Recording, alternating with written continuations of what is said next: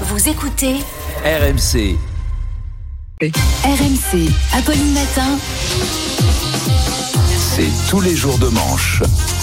Et c'est tous les jours qu'Arnaud est avec nous. Oui, bonjour. 8h20. Bonjour Arnaud. Bonjour à tous. Apolline, dans 5 minutes, avec votre invité, on va parler des marges des distributeurs, c'est bien ça. Mais Oui, avant, revenons sur la visite d'Emmanuel Macron hier à Saint-Omer. Et donc, on a Homer, Marge, c'est une chronique Simpson ce matin.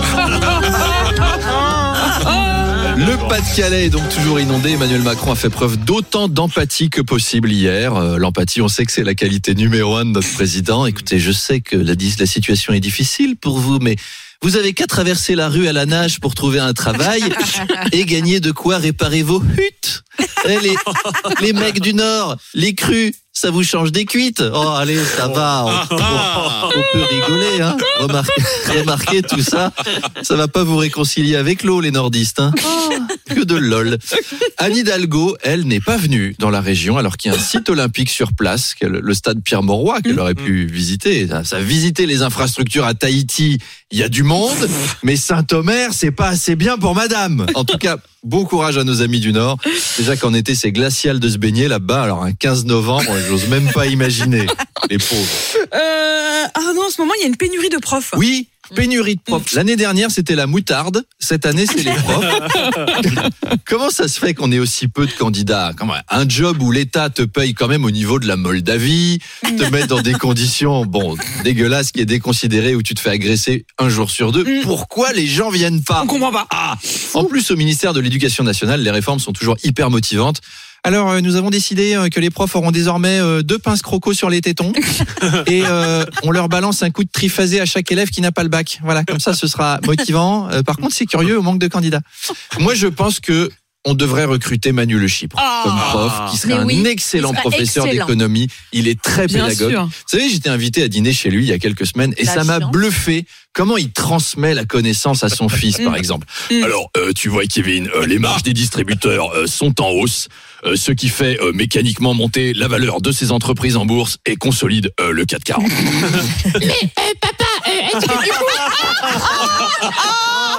Est-ce que les OPCVM euh, et les SICAV obligataires prennent une valeur proportionnelle à cette hausse Alors, euh, c'est une excellente question. Fiston. Euh, Qu'est-ce qu'on a vu euh, hier, fiston? Euh, Que la cotation euh, d'une entreprise bénéficiait euh, à ses investisseurs euh, dont les dividendes peuvent être répartis sur des produits financiers plus rémunérateurs euh, comme les trackers euh, l'effet de levier à taux euh, multiplicateur. Euh, C'est très bien. Un pédagogue hors pair. Oh, Hors magnifique. en ce moment, Arnaud, c'est le salon Millipol. Oui, c'est le grand salon de l'armement. Tout à fait. À ne pas confondre avec le salon Millipoil, qui est le salon d'esthéticienne en bas de chez moi et qui vous promet des jambes douces et satinées. Rendez-vous au Millipoil. Voilà, je fais un peu de pub aux commerçants de mon sûr. quartier. Le salon Millipol, c'est donc un salon dédié à la sécurité Mm. intérieure des États. Si vous voulez, en termes d'excitation, euh, le Millipol est à Gérald Darmanin, ce que le salon de l'érotisme est à Charles Magnin. C'est c'est plein de nouveaux jouets. C'est des nouveaux joujoux. Donc c'est un salon, on achète des armes non létales, hein, donc des matraques, des tasers, des CD des Kids United, des albums de Kinvey, des DVD Star 80. Ouais, il y a des policiers sadiques.